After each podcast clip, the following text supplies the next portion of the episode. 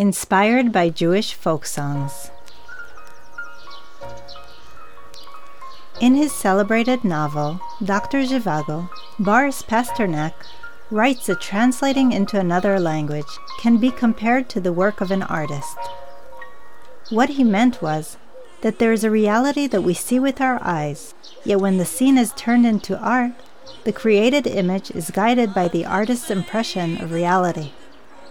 Pasternak was very familiar with the art of translation. Though a very good writer, in the dark years of Stalin's persecutions, he sentenced himself to silence and would not write. Instead, he worked on translations, primarily of Shakespeare into Russian. Anatoly Kaplan's work can be compared to the act of translation, in which he translates what he sees and feels into colors and shapes.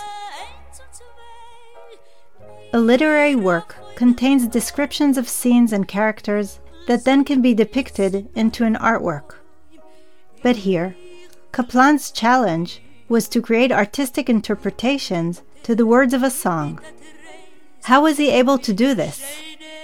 From his own youth, Kaplan knew the important place of music and song in the Jewish home, as well as the influence of folk songs on klezmer music and musicians. With that as a background, now let's see how Kaplan decided to translate this relationship in the bright green piece with a tree at its center.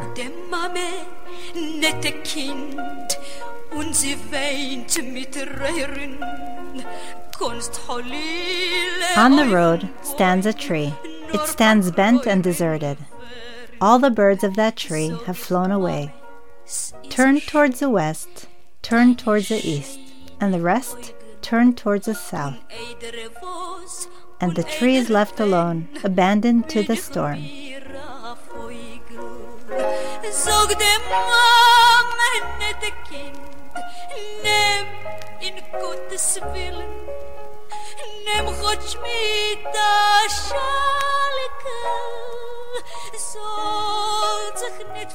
I say to Mama, Listen, if you don't stand in my way, then one and two, I'll quickly become a bird.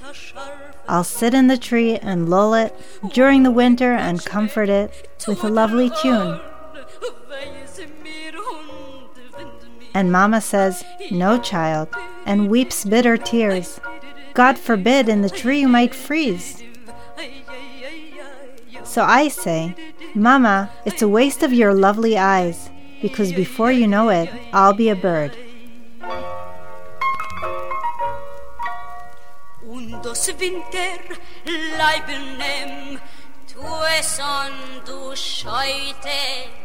Ob du willst nicht sein Gast zwischen alle Teute. And Mama cries, Itzik, my crown, as God would want, take a scarf with you lest you catch cold. Put on your gloves, it will be a severe winter, and take your fur hat too. Woe is me! And take your warm underwear, put it on, foolish child, lest you become a guest among the dead. I lift my wing, but it's hard, too much, too many things. Has Mamma put on her weak little fledgling? I look sadly straight forward into my mamma's eyes. Her love did not allow me to become a bird. On the road stands a tree. It stands bent and deserted. All the birds of that tree have flown away.